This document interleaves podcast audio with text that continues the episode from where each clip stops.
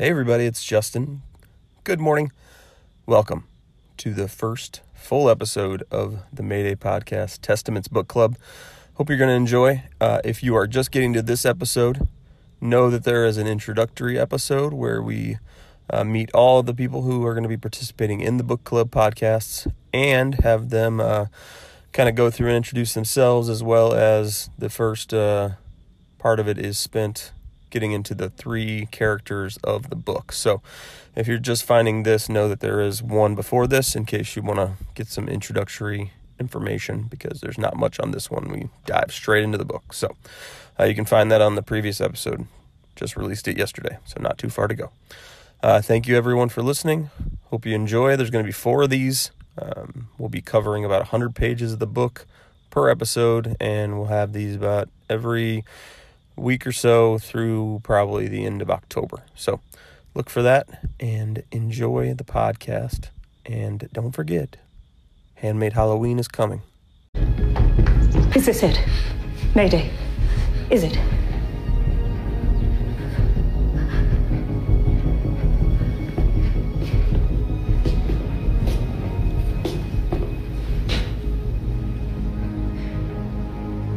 Yes.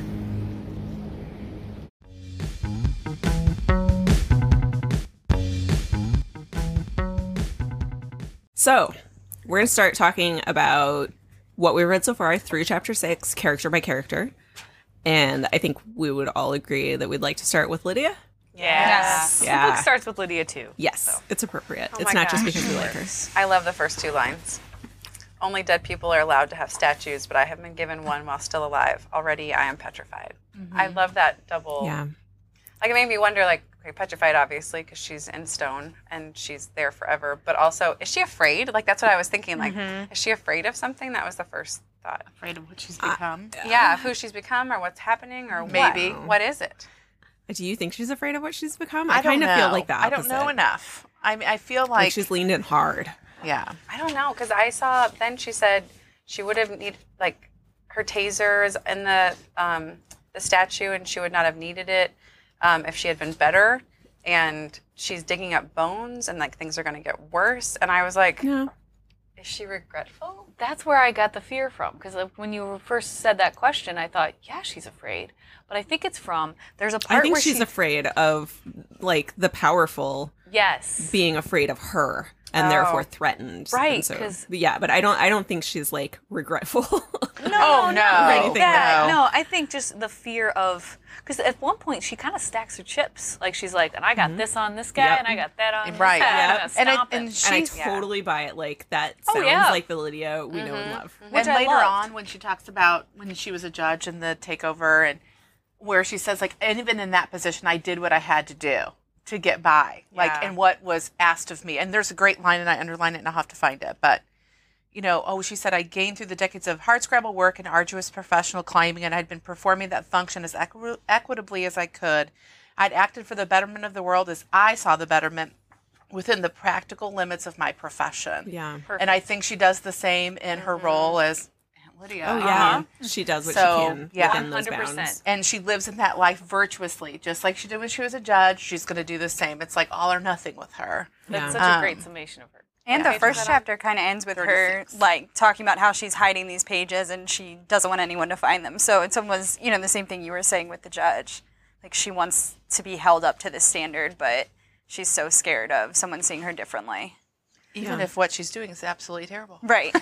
Yeah, but it makes sense in a weird way. Not in a way that I would ever do it, but like you've met people like that Right. that you Yes. know would be the Aunt Lydia of the if a takeover was. You know what I mean? Yes. Like, you've Ooh, met see, people that like one makes that. it Like, weird. Like, now, now next time I meet somebody that I think of like that, I'm gonna be like, "Ooh, are you gonna aid the takeover of society?" But she, oh yeah.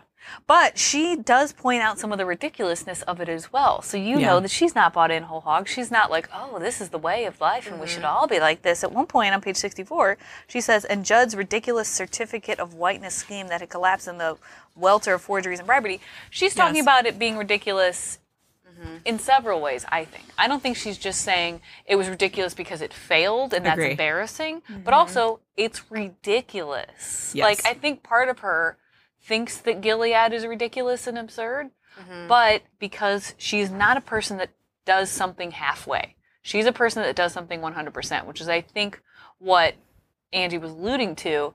And so she's going to do it up and she's going to do it right. But she's not stupid. She's a judge. She knows some of this stuff is Yeah. absolutely mm-hmm. so crazy. Yeah, She knows I how to play like- the game. Yeah, Yes, I feel like yeah. almost everything that Lydia says, particularly in this book, not necessarily. I, I haven't reread The Handmaid's Tale recently enough to be able to say this attri- this is an attribute of her character through both books, but particularly in this in this book so far, I feel like nearly everything she says has a double meaning, Yeah. Um, where you can take it. Uh, attribute it to her personally and to the world that she's actually speaking about in her dialogue, and it's in varying ways. Well, and that makes Um, me like I feel the same way because I, like, who is she talking to? Like, she keeps saying, "Dear reader, dear reader," but like, who does she think is going to read this? And like, like if she doesn't know who's going to read it, is she writing this because she's figuring something out about herself, or is she writing it because she's trying to like, if somebody finds this, like, hmm. I want to be able to slither, you know, like slither out of it. You know, like even, Yeah. even the like per ardua estis motto. She was like proud of how slippery it was. Like is that part of her personality is that you have that double edge because you're just constantly slippery? Or is she i don't know. I just kept wondering like who is she writing to? Who's the reader? Yeah. I definitely uh, have been reading assuming that she is writing mainly to like cleanse and justify herself. Mm, okay. If if only to herself. okay. I don't I don't I don't know that I necessarily believe she's like writing to like an imagined you know person in a certain situation in the future. I feel like half of this is definitely like to herself. She's writing Sure. to herself to like lay it out there and explain what her conscious or unconscious thought process has been throughout all of these insane events that have happened. You know, the the takeover, which was clearly very hectic for her in the beginning. I'm excited to hear more about that transition to how did she not just get to be an aunt, but get to be like powerful. Why was Yeah. she I'm I'm elevated? to yes. I'm super Sure. interested in that Well, because I would think that like a woman in a position like a judge would be like the first to get murdered in this situation because they have She's the wherewithal. thinker. Yes. Ah, yeah Yes, they're yeah. used to holding high position in Right. society, and the people taking over believe that society be, to be totally invalid. I would think that those are the people, especially women in those positions, that you would want to get rid of first. So I'm really interested in like, why did that not happen to her? she talks a lot about like how there's no practical use of regretting anything that the decisions that she's made. It's thus totally far. true. and how she's passed lots of like corpses along the way, but we'll notice that hers is not one of them. And so uh, there's, I She even just, says, I think she says stepped over them. yeah, Which I thought was an interesting choice of Yeah. words. just so curious. I, I'm with you, mm-hmm. Tiana. I need to know how and why she was Yeah. elevated to this. Yeah, even if she's just writing for herself, I'm so glad. but it's interesting like I don't know if her she's writing for herself. Though. I don't, don't know. think if I- so? No, I'm not. I don't I'm know. not there. Well, and I think I just feel like she keeps saying like little things that keep bugging me. Like like on page 32, she says, I've become swollen with power, true, but also nebulous with it, formless, shape shifting. I am everywhere and nowhere, even in the minds of the commanders I cast an unsettling shadow. How can I regain myself? How to shrink back to my normal size, the size of an ordinary woman? Like, is she trying to, or am I reading it differently? Yeah. Do you think she is saying that in like I wish I could kind of way? Like Mm. how would I go about it? Or is it just like, but how could Well, I? but this the is next the way line things is, are. but perhaps it is too late fact. for that. So it makes me think that she's kind of like, I have stepped over the corpses and I have pushed away what I've done for so long. yeah. Can't unknow Can't. that. Or how do I it. unsee, unknow, and undo that? I can't. But then, ugh, like I did that. You know, I Yeah, yeah. Further on, she says, you know, there are two directions: you go up or you go down, and mm-hmm. we all know she's not going She's- down. she's not going down. well, down. Maybe yet. I don't Not know. yet. So Not Yeah. so far. Well, for her too, down would really be like death. Death, You know, yeah. she's Yeah, not going to be a handmaid. right? There's, no, yeah. Yeah, I mean, There's no either- easy out. In Right. Gilead, Yeah. Gilead, There's there's no no, down no for better her. Yeah, for that's a good point. It's either this or nothing. And then to follow it with the image of like, and we have Easter eggs. Yeah. I was like, huh? yeah. It's a nice show treat I is. provide. I was like, The show whoa, is kinda like this is so strange. But but like that's I kind of feel like that's how the show is. They'll show like a really crazy like gripping scene, and then it'll be like, okay, now there's a Martha in a kitchen with a towel or something. And you're like, Yeah, oh, that's okay. true. So we leave her. Where do we leave her? Like, she's in the stadium. Yeah, so so that's where we leave her, and I immediately went to what I can't remember for the life of me if it was described in the books. The stadium used for things like reapings and you know mass murders or things like that. I can't remember if that was also in the book or if I'm only remembering from, the, show. Oh, I know. Um, but that's exactly where my It's mind went as soon as she mentioned stadium, and I was like, does she like narrowly escape like some sort of mass execution? Hmm. And it just made me want to read ahead even more. But I can't Yeah, do don't that because then I'll accidentally talk about things we're not supposed to be talking about. Any emergency last minute thoughts on Lydia? Mm. So Agnes, So Agnes. I want to stay in Gilead. I know. Yeah. I mean, not for real life, but if I if I'm being like yes, definitely not for real life. I don't think anybody would ever listen to me or know me and think that, and think that would be appropriate or good for me at all. Um, be murdered immediately. So okay, there's a little bit of writing in Agnes's section where I'm like, Tell us, Sarah. Okay. it. So on page Where's 15, it said, "Well, it's not lazy. It's very in keeping with what's happening. It's not like it's in left field, but it, it." Agnes talks about how like, oh, she talks about how like she's detached from her father because he kind of just is in his room or his office. Cause he's kind of a um, dick. The important thing you had to stay away from the important things that men did. Too important for females to meddle with because they had smaller brains that were incapable. And it just made me think of that Anchorman scene where it was like, "The brains are smaller. It's science." Oh god. And I was like, okay. And I'm sure that many people for many years, in order to oppress women, have been saying that our brains are physically smaller. But I just couldn't help but think about the ridiculousness of that in Anchorman. There are still places in the world today that Yeah. practice sure like do. skull measurement as a reason to keep down some people. So I like it's right on track with that. Um, which it's kind of shocking to think that like today with science as far as it has gone, some people still use that justification. Um, but yeah, I guess like willingness to deny fact is like runs deep in some folks. That's what Margaret Atwood was saying in the interview. If you remember, she was saying nothing that happens in her books has not been without precedent. Totally. Like, there's And I'm not- historical. it's Yeah, I think like most people know that it is like a historical thing, especially um, during the days of the slave trade uh, across multiple yeah. continents. Like that was a very popular justification. Right. Um, and I think that's fairly well known, despite our not talking about that kind of stuff in history class. But I, don't think people generally realize that that still happens today. I know, and I I learned about that in graduate school, so it's not like my only experience with smaller brain comments was from Anchorman. so know that I did, I did learn that, but not until graduate school. So it wasn't a thing that I got ever in high school or undergrad. So none of that stuff did I even, and that's only because I took social justice. It wasn't even Yep. a part of anything else. Yeah, that's something our country just utterly fails at teaching about. Oh, and and I should mention that I had actually had an exceedingly competent teacher in that class too. She was incredible. So that's that's important to note. But it just felt like the brains are smaller. So, Yeah. so I don't know. I just I felt really it saddened by it because I felt like it because I I hear what you're saying. Like I do hear what you're saying, but I'm also felt saddened by it because I was listening to it and I was like, I maybe because of the person who's doing the speaking read it and it was so um like she believed it. Like and Yeah, that's like what, it was a true fact. Yeah, and that's what I was concerned about. I was like, oh my god, she's so brainwashed. You know, and that's what I went to rather than that's ridiculous. goofy, yeah. You know, who thinks that? But and how could she possibly be taught that? But it made me really sad because she kind of she said it, but then she followed it up, thankfully, with um, like I mean, I guess thankfully because it was like a weird dark humor that it would be like trying trying to teach a cat to crochet. Said Aunt Estée, who taught us crafts, and that would make us laugh because how ridiculous! Cats didn't even have fingers. Like I was kind of like, ha. Oh wait. totally. totally. yeah.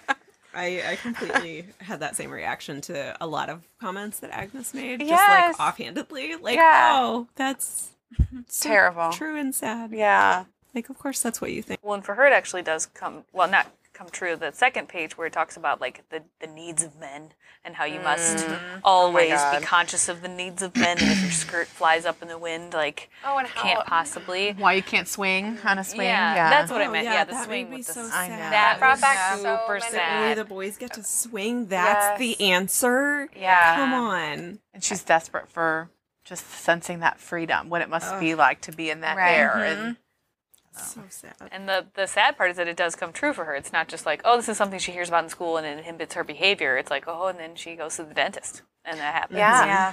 So Yeah. Yeah, so we definitely can't skip over the, the dentist.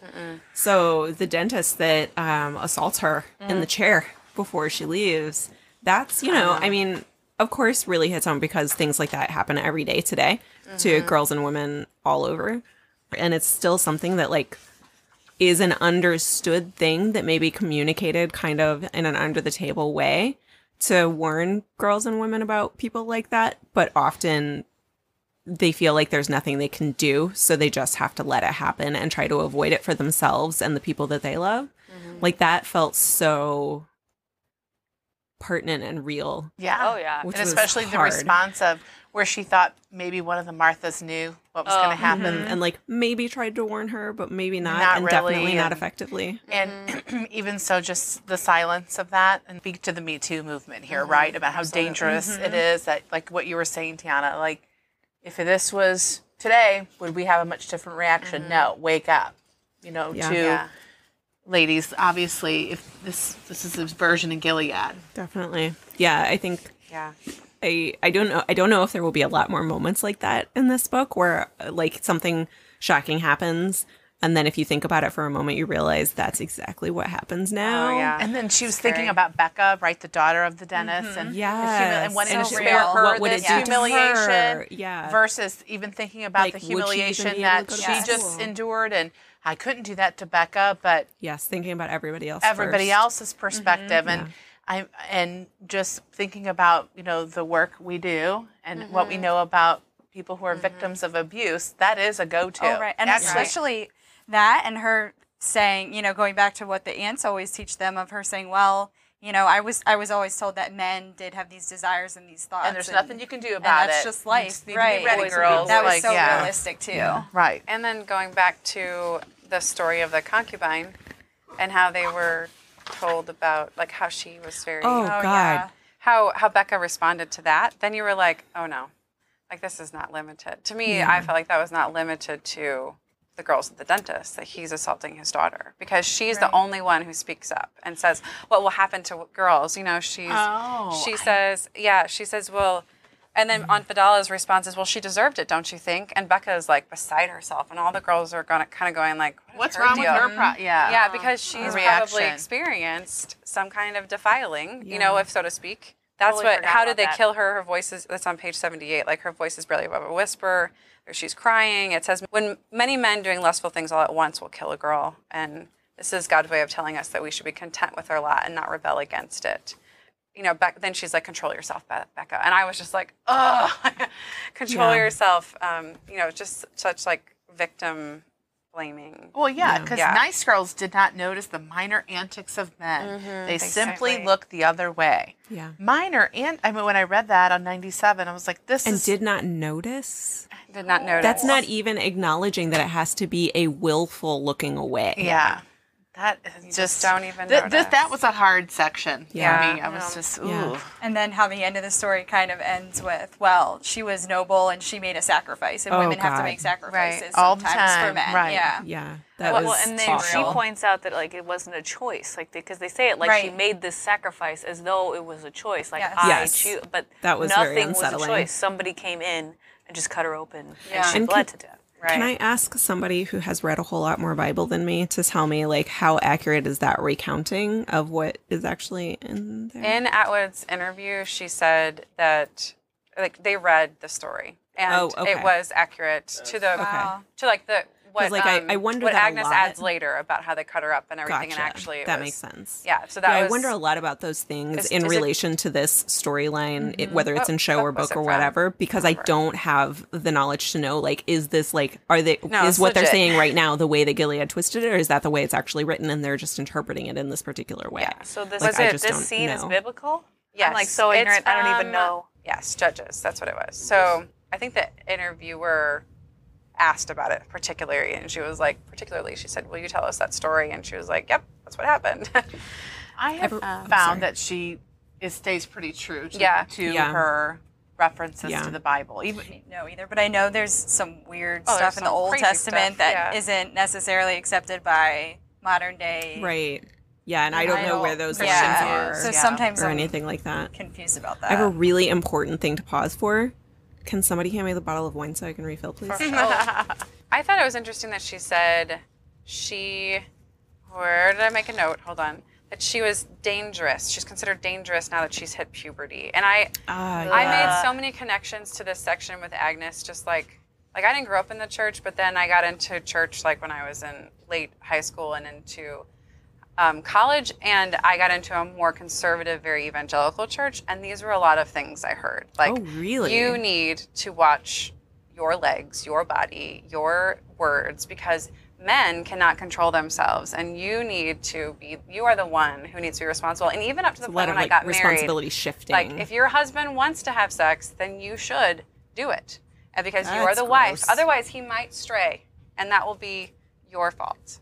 And like those are things that I was told, and I and I remember being like, no, like That's not how you know, I don't yeah. think so. And like asking questions and like, well, you'll just you'll just have to understand once you get married. And I'm like, I don't think that I will, but um, but yeah, but I really like I I thought about that and how dangerous. Like you know, I didn't grow up that way, and I didn't have negative Wow. experiences.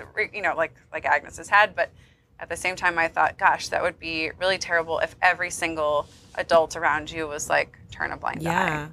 And I can't imagine. Don't say anything. I, I went to a relatively liberal for Baptist church when I was little. I went with my grandparents because it was super fun. There was singing and crafts. Mm-hmm. Yeah, like, why not go? Yeah. yeah. Um, but like left when it got uncomfortable, where like some things that I was hearing were kind of conflicting with Mm-hmm. my morals. And then when I asked questions, I was told like that was not a very good question to ask. I was like, Mm-hmm. oh, this is not my place anymore. Right, and that's not how all Christian churches are. But Yeah. it's just some.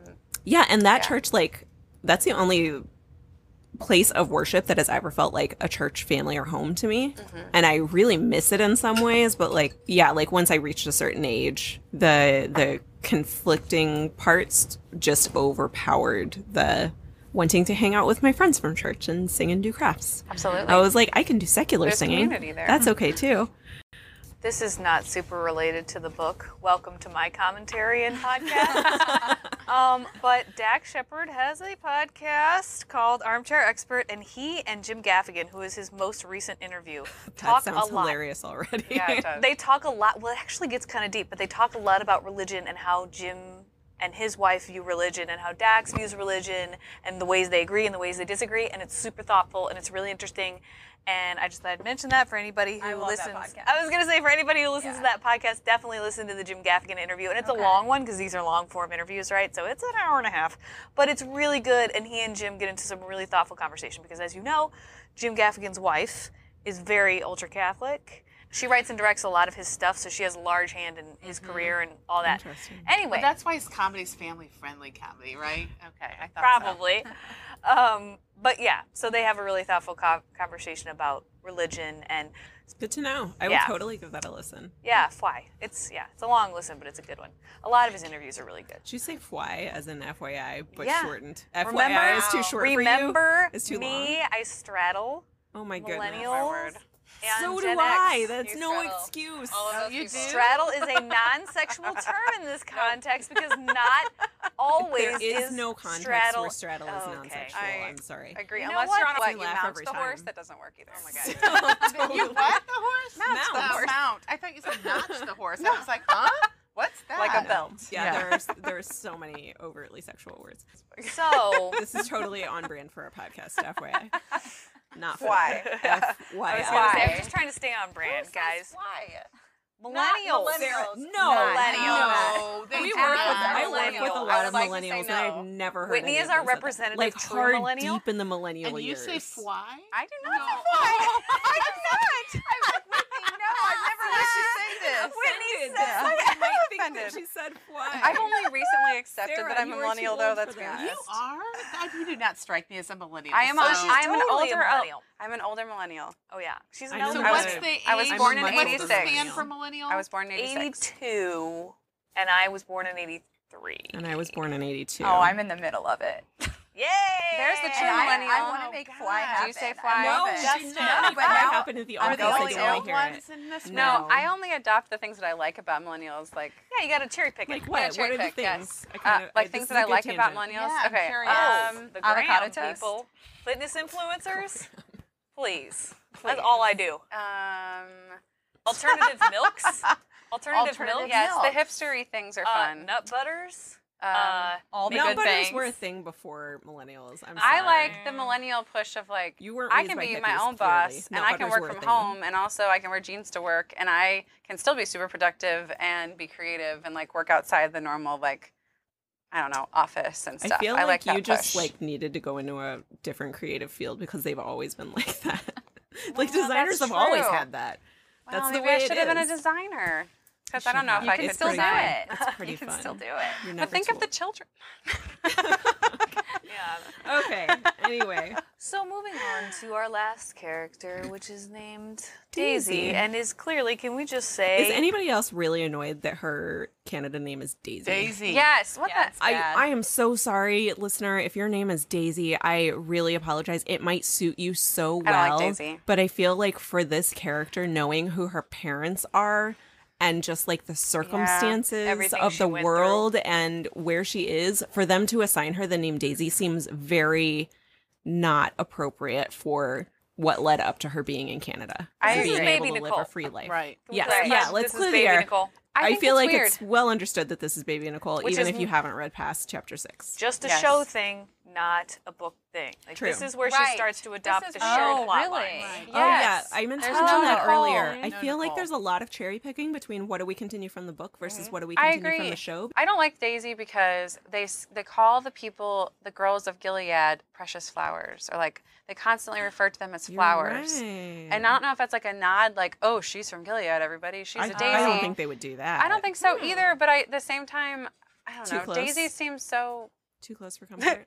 It like seems, a pansy. Like It seems like too, another flower. It seems too frivolous a name to give somebody who is like such a key person in this very serious Yeah. situation. I agree. Again, Good point. apologies if your name is Daisy. I'm sure it's lovely for you. It suits in a lot of situations. Yeah, just, Just not, not, this one. Yes, Not just this not one. this one. When you get Da- to choose it. all the daisies on Twitter, please fire off on us Also, if your immediately. name Let is us know how you feel. If your name is Daisy and you're a listener, please comment and let us know how you feel about being having the same name as this character. I would be really interested to hear that. Maybe post a picture of your favorite open. Daisy. I feel like Daisy's narration was just very average. Yeah. Average all around. I didn't I I liked hearing about like the weird observations she had about people that would visit the shop and her life and like why she didn't understand some things that her parents did or didn't want her to do. Mm-hmm. You know, great. I'm glad you have opinions on those things. Every 15-year-old girl has these opinions. Right. And I was going to say, I feel like she's a teenager. Yeah, And we would just this- have to take it for what it is. Would and this I, maybe be different if it were a male reading it and then you wouldn't have had all of those 15 year old girl thoughts maybe? Mm. I can't I don't I don't know what that would be like, but like I really felt like this was a too, retread of talking to when I was 15 like talking to every other 15 year old girl I knew. I think it was intentional though for her to remember herself as very ordinary and plain almost because she even mm-hmm. makes the comment when her parents are in the car bomb accident like wh- why would they kill such ordinary people? You know, like I think she's just remembering this past life is very plain Jane. Yeah. I did really enjoy the fact because I thought it was very interesting that she is aware of the rebellion and the push to try to rescue people that has dwindled over the years from Gilead. But she has like a conflicted notion of like, why are we bothering with this mm-hmm. other country? Because as far as she knows, you know, she she's never known Gilead to not be Gilead. You know, she doesn't remember the United States of America. She doesn't have mm-hmm. a world sense of this mm-hmm. thing that is gone mm-hmm. and how huge of a change that must have been for not just America, but for the world, especially countries like Canada who are very close relations and are physically near. And so this is a very dangerous situation for them. But I thought it was really interesting that she has such average thoughts about that and about the rebellion generally, but doesn't realize that her parents are key members in the rebellion, even though she references them like randomly having like lots of people over for meetings at the dinner table. But I also want to reference, like, or recognize that apparently she's telling this after the fact. You know, like she says, of course you'll want to hear about the past. So she's mm-hmm. talking to somebody now, whatever now is, Yeah. about things. And so some of that is coming back. Whatever she's saying now is through the filter of the more recent past or whatever. So, I mean, even like, like she says on 47, like despite all that she did for me, Melanie had a distant smell. She smelled like floral guest soap in a strange house. What I mean is she didn't smell like my mother. Like that's not necessarily something that you would say mm-hmm.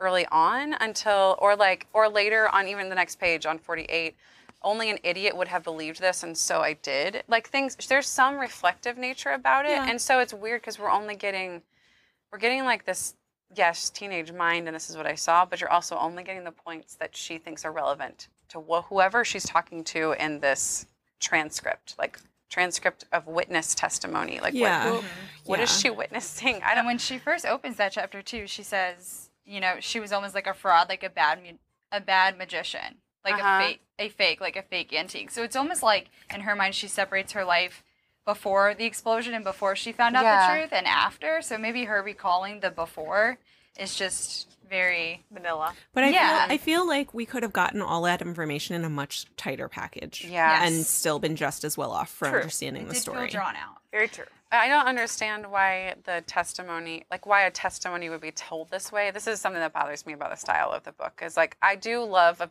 a young adult book that has, mul- I mean, I guess not really young adult, but I like multiple narrators. But because of the testimony witness thing, like you wouldn't necessarily, if you were recording something for some kind of testimony, would you be saying things like, like having all this dialogue, like on even 41, can I play with it? I asked Neil, play with what? That toy in the safe. Not today, he mm-hmm. said, smiling.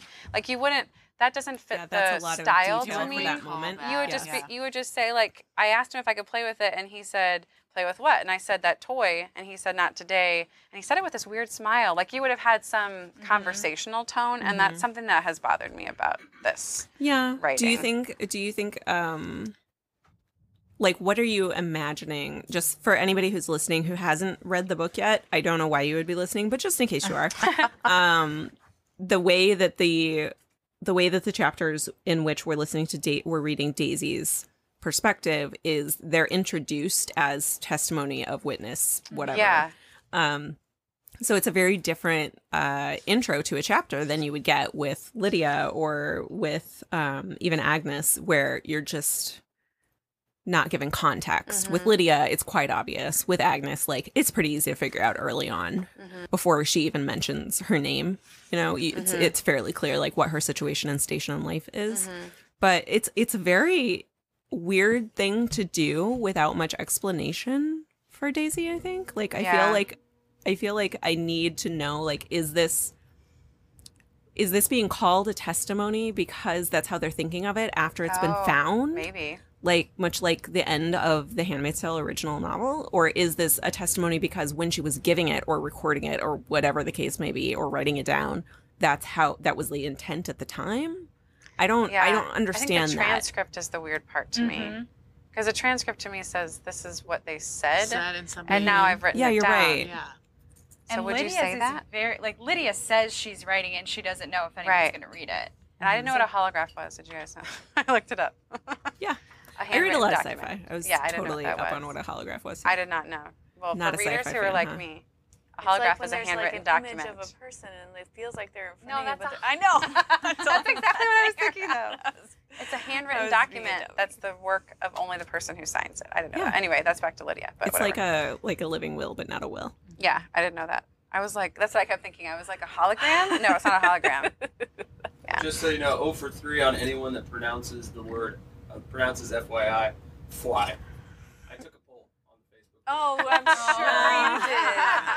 Okay. So far, you're All right. no one. Well, No Sarah one? counts as Just one. Sarah. So it's not a millennial thing. One it's Sarah a with an me assist thing. from Leah. Yeah. Okay. Please I'm don't gonna make it a start saying please it. don't make it a thing. Wait, one person. Ooh. Oh. Got one. What No. do you think about Daisy? Um, I liked Daisy, not as much as I liked the other two. It's definitely my third favorite out of three. But like I said, she she was very plain until we got to the bombing part, and then it. I think it's getting interesting. Like I think we just got a little bit of her, and we're gonna get more of the meat later, which I'm excited about. Did not know she was baby Nicole until the bomb happened. I think that's when that it clicked in my mind. Um, Did you suspect earlier? Yes, especially Okay. I think that I suspected more when the parents were freaking out over her going to the protest Right. and mm-hmm. very Yeah. aware that she might be seen on TV. and like lots of unknowns about who she was when she was younger. Yes. It's just too mm-hmm. many Yes. forced like lies about mm-hmm. Right. why there are no pictures or no memories. Yeah. Or, Them not taking pictures, I feel like, was a huge red That flag. was when and I got. and I'm not I sure if agree. she was trying to hide it from us, but I could see what you're saying by lazy, and I don't think you mean she's a lazy writer. I, No, I, I think God, we all no. know what you mean, but to me that was like, oh, I'll throw this in here. They'll put it together early. I mean, that was a get dead giveaway. I felt. Yeah. Mhm. yeah. Yeah. So I was just thinking. I just turned to the page where we find that the Pearl Girl has died. Like, oh yeah. what did you think about that? I didn't understand that part very well. I really.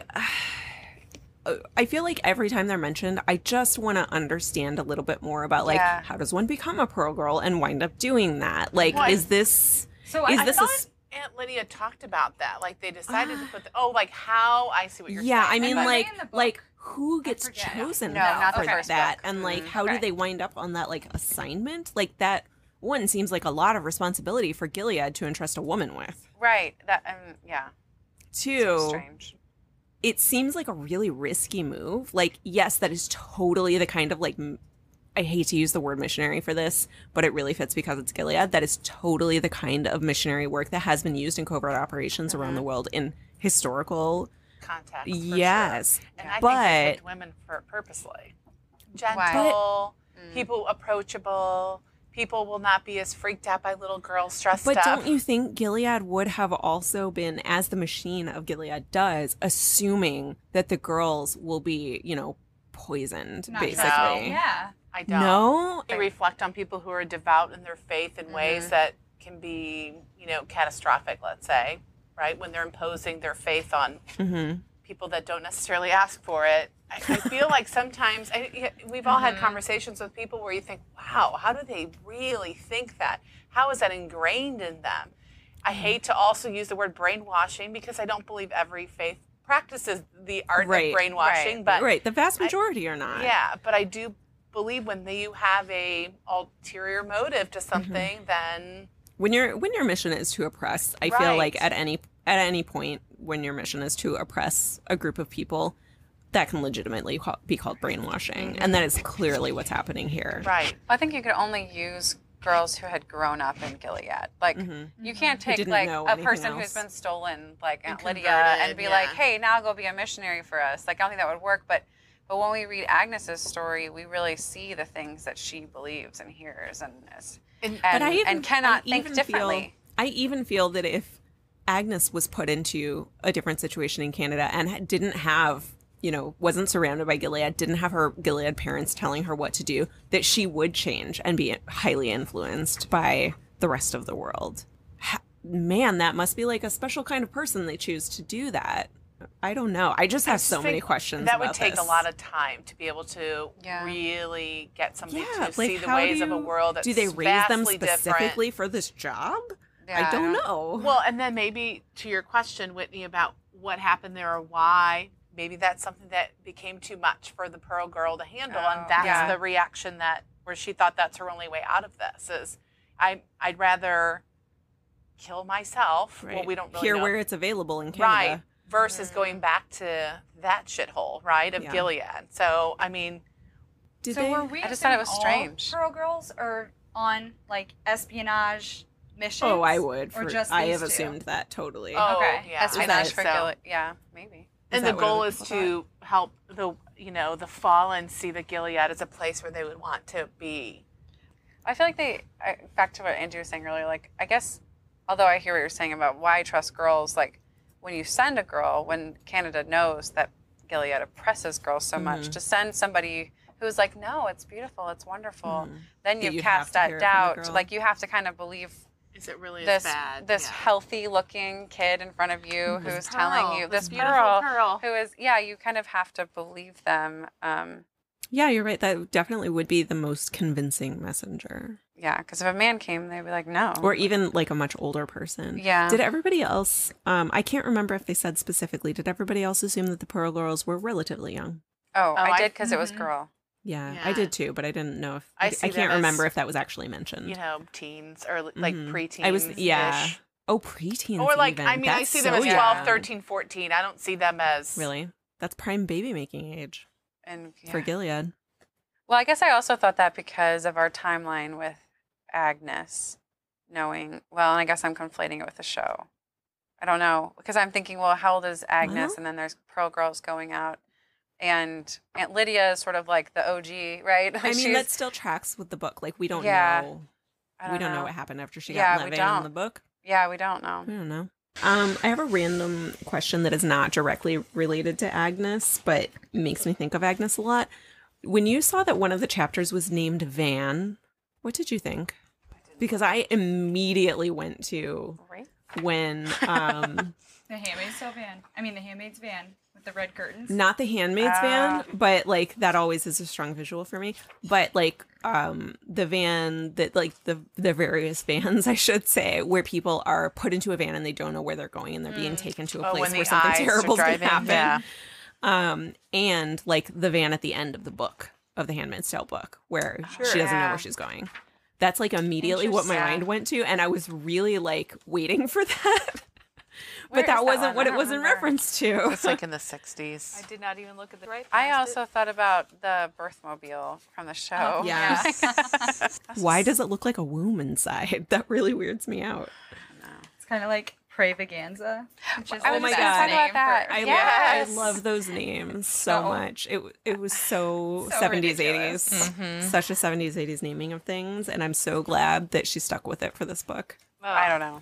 Well, the birthing, the whole scene, the whole scene with the well, like where they're oh. mimicking. Yes. it. Breathe, It's like, oh breathe, my breathe. god! Yeah. I could not dream of something so bizarre in my mind. Like I couldn't even conceive of that. No pun intended. Like I could not even think of a Yeah. of a thing that was messed up. If you said, Sarah, think of a thing that's super messed up about a birth ceremony in in dystopian future Gilead, I couldn't think of that. Like that was just true, too true. And the birthing seat, the two seater birthing Yes. seat. Oh my god! You know, I worst, just ugh. worst imagining of giving birth ever, which really says a lot. Because could pregnant even- ladies go brilliant. through I some mean, terrible imaginings of giving birth. She's brilliant. can't even imagine like like when I was giving birth, I, like the whole time in labor, I was like, "Don't touch me." Like I wanted my husband right next to me, but I was like, if he touched me, I was like, "Mm, mm," like leave me alone. so like having having Stand to here. sit, Don't move. Yes, Don't touch me. exactly. Don't do this. That's but what I stand right here. Did you do that too? That's exactly Oh, what I, I think did. that's what maybe what some of us can yes, relate to. yeah, Yeah. and I. Yeah, that's exactly what I wanted. But like to have somebody on a seat with you who is like not even. uh, Can you imagine? is Who's somebody like who is ready to take your baby? Yeah. yeah, And he's like, waiting you to are done snatch your baby baby from mimicking you. like, oh yeah, these labor pains. Oh, and I you're feel like, this shut too. up. Yes, Wow. no, Oh, you don't. God, yeah. Ah. So many. Sorry, we're, just- we're that is, like, the worst digressing to the show, but yeah, that is something that really. But that happens with in here, too. She's got the- given birth. the honored seat or something. I forgot what it is, but yeah. and the fact that she has to be cut open for the baby. That I thought, where is it? Yeah, so Um, that's something we didn't talk. We yeah. didn't touch on when we mm-hmm. talked about Agnes. Is that her family's handmaid, handmaid was basically sacrificed to give mm-hmm. the baby a life, mm-hmm. Against her will. which is yeah. you know not something that wouldn't happen today. That is a choice that some families have to make. God bless them. But it, it it's talked about in such a way that you get the impression that they didn't make an attempt to save the handmaid. Really, Yeah. Oh yeah, no, she was not the priority. Well, she No. wasn't the priority, but I was a little surprised to like get the feeling from the talking around it that they didn't attempt to save the handmaid because fertile women are fairly rare in Gilead. I thought it was interesting that Agnes realized that it was kind of Messed up. messed, Messed up. up. She Yeah. was just like, and that's what you do, and you and if you the baby, and It's then true. you die. Like it wasn't. It was not brainwashing. Well, it at was all. Agnes much later. I was wondering re- if Yeah. it was. I couldn't on that. remember if it was because she did older Agnes. That was not far away from when she was commenting on like how weird it is that they used to sing about like only one for death, but like mm-hmm. more for straying or something like that. And that was after she developed the fascination with the handmaid too. So I think she mm-hmm. felt extra attached. I think she felt isolated like the handmaid did, and she like at times she says like I saw her fa- like something about her face being blank, and she's like, I know how to make your face go blank, and so I know there's more behind her. Like, I think she felt like she was the only one who really saw who the handmaid was.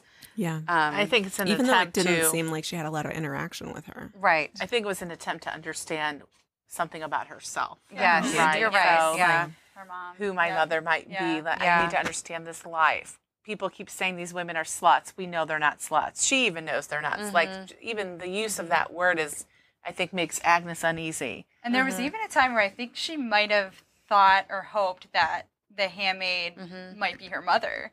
And she, Yeah. I think after she said it, she was like, well, that's ridiculous. It's just me mm, dreaming. Yeah. But, Yeah. you know, maybe in She the back of her it. head, she kind of wished for that. And she was recounting the story and saying, "You'll want to know her name. It was Crystal." Like Right. the fact that she named Right. her. Yes. That makes me think of that Margaret Atwood interview too about the poem that she wrote that sort of preceded The Handmaid's Tale. About it was about names and how like a name is eh, without your name. I'm gonna mess this up, but about how if you lose your name or if you don't have a name, then you are not, or like the name is the last thing that people can take of you. I think that's what it was. It was the name, and I think about the whole book and The Handmaid's Tale and how everybody has to change names so frequently, and even you know you're of Kyle, you're of whoever, you know, and and your name is um, it's so important. And the fact that she says, you know, her name is Crystal, like that is the real person. She's not of Kyle. She's Crystal. I, I mm-hmm. think that's a nod to that poem that Yeah. Margaret wrote or Atwood wrote, rather. And what do they say? Like the name's the first gift someone's given you. And Yes, yeah, I, think that's what she says. And the way she ends talking about Crystal too on 105, like I did not cry, I'd already done my crying. Truth was that they'd cut mm-hmm. Crystal open to get the baby out, and they'd kill her by doing that.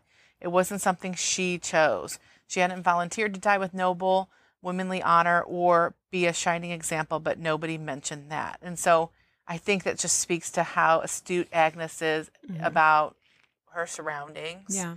and how this is not sitting well with her. Yeah. And that was a lot of, you know, semi direct referencing to the woman that she heard about in school who was, you know, ostensibly chose to die with honor and sacrifice herself, but clearly did not. You know, she was cut up into pieces, much Yeah. like the handmaid. And I think the development of her character is really referencing Offred or June, if you will, um, and sort of her questioning of things and not, you know, being okay with status quo and you know, you know, being sullen at times for what's going on around her, obviously, but then also thinking, wait a minute, that's not okay. I will do something about it. Yeah, so I'm waiting for some right. like Yes. rebellion She's a smart from girl, Agnes sure. that I that I think will hopefully give us a parallel to Ju- to June and her character. Maybe with less physical punishment. right. Oh, please. Yeah. Yeah, that'll be good. I can't wait to get a Interesting. glimpse of Serena Joy. Yeah. I don't know if she'll be in this at I all. don't uh, know. I don't know. We don't know what's going to happen. Or- Well, and I thought that was when I listened to the Handmaid's Tale, the book. I hadn't really thought about that. Um, but it it Serena Joy in the original book was like an elderly woman who had a cane. yeah. And I, Yes. I had forgotten that, and then when I was thinking about the episodes, I was like, oh, they really changed her. Uh, yeah, at first it very much pissed me off. Same, but then I grew to love it. I Yeah. do love it now, but I didn't like it back then because Same. I thought it was like, well, we can't have an older one. Yeah, they're be like, I a know Right. that's totally Nobody how I felt about it at at first, lady but I think the all dynamics are 30, so you much know? more So I thought they interesting cast if Serena is of childbearing age. Yeah. right, which that, so much more That is interesting. what makes it better. And Yvonne Strahovski's Strahovski's I said, Mm-hmm. is is wonderful as as Serena Joy. But at first I was like, Same. of course they cast And I a also really woman. appreciate Fred being gross because of his actions, not because he is an old man. Right. Well, and with a Fred is young woman. actually an attractive man in the world. Debatable, but Well, sure. no, no, no. In the way that I appreciate that some people are a tr- like attractive people. Right, Not right. I'm attracted to him, but like I appreciate that Still he is not debatable, but unattractive. okay. right. Really? Yeah, Joseph really. Fiennes isn't just like not a bad looking don't dude. know. I don't think he's a bad looking guy. Right. Either. I don't but I, He's not my but I type. only but I saw a His face puts poster of him without He's seeing the no show. Michael He's Fred, though. Fassbender. No. But he is No, I felt this way about certainly not Love. gross. Oh. Something about That's him puts me funny. Off. Anyway, You know my celebrity crush is Michael Fassbender, right? I I've did talked not know about that. Yeah. I have missed out on that conversation. co-sign. We can talk later. So we covered that pretty thoroughly. Does anybody have any uh, thoughts, hopes, dreams that you can express in 45 seconds or less for the next round of chapters we're going to read? Just I'm looking forward to finding out more about the characters and where they're going to go. I want them to intertwine more too. Yeah. I Yeah. want these stories to connect. I think I speak for everyone when I when I say that I want to see where Lydia gets this step up because she's in the mm-hmm, stadium mm-hmm. now and something's gonna turn. and mm-hmm. We need to know why. Any details about the turnover, I would love. Um, any kind of spunk in Agnes would be great. Like, I think we're seeing that. Yeah, I think we're well on That's the way to that. I think. Yeah. And then I don't know. I don't know what I hope for Daisy. I just kind of I just hope that Daisy gets more enlightened. right. Like let's let's have Daisy anything. learn some She's facts still about the 15. world. I mean, you know, I just, or not 15, but she's 15 in this situation. So mm-hmm. yeah, I want I want Daisy to learn a lot more facts about the world and have opinions about them, and then do something. I mm-hmm. know, I don't think we're going to get that though. Having working, I with hope we get it by the end of the day, book. We I hope we get it by the end of the book. We don't know soon. how much time is gonna pass That's in this true. book. How much time will It could elapse? be- That's You're a right. good point. That's a good point. Um, Peanut Gallery, please keep your thoughts to yourself on that because I know you read the whole book. Um, yeah, I really hope that Daisy learns some things and then does some things. But yeah, I, I similar to Sarah, we're like really excited to see more of the process of how Lydia becomes Aunt Lydia. Yeah. Like- Statue. Could be Lydia. fascinating. Yeah. So, thanks, guys, ladies. thank you. I'm so Really excited to have some new voices and some returning voices. Not that I don't love you, Sarah. I was gonna say I'm. I'll be You're over still my here. favorite. um, yeah, awesome. So let's talk next week. We will be covering. Um, ooh, what will we be covering? I've lost track. It's like to 20 Going to something. 208. We're going to be covering through chapter 12. If you have not devoured the whole book already, read along with us. Um, and please comment when we post this episode. I'm super interested to hear what other people are thinking, but please, please do not spoil the rest of the book for me. Give us your feedback. I may or may not block you from our page. Yes, please. please do not spoil the rest of the book for me. Tell us. Tell us things you would like for us to do on the interwebs. Nobody's yes. shy. If you so. have questions, if you have comments, if you have things you want us to address next episode, uh, yeah, super interested to hear. Are we misinterpreting any of you? Yes? Hmm. No? a the little reader bit? owns it. everywhere. The reader owns it. That's right. Does, but okay. Yeah. Thanks for having me. And I think we will all be here. Sadly missing Leah. Yes. Next week. Next week, I am out. Yeah. Okay. Okay. We'll have you. We'll have you here in spirit. And I will read. I'll keep up with my reading. Maybe we'll Skype you. We'll in. pour one out for you. I'll give you a reading quiz Maybe. next time. Justin right. caught it. That's it. All right.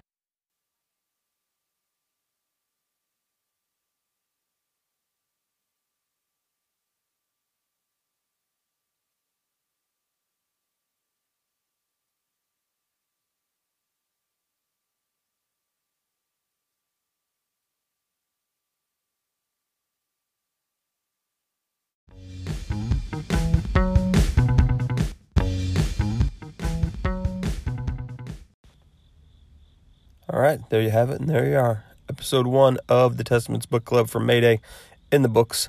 Remember, we got three more of these coming. We appreciate everyone listening. Stay tuned and stay subscribed in October for Handmaid Halloween. Tons of stuff. This is all about you month. Uh, giving tons of prizes away, having tons of contests and everything. So, great things are coming. It's going to be a lot of fun. We look forward to it. Have a great time, and uh, thanks for listening. See you.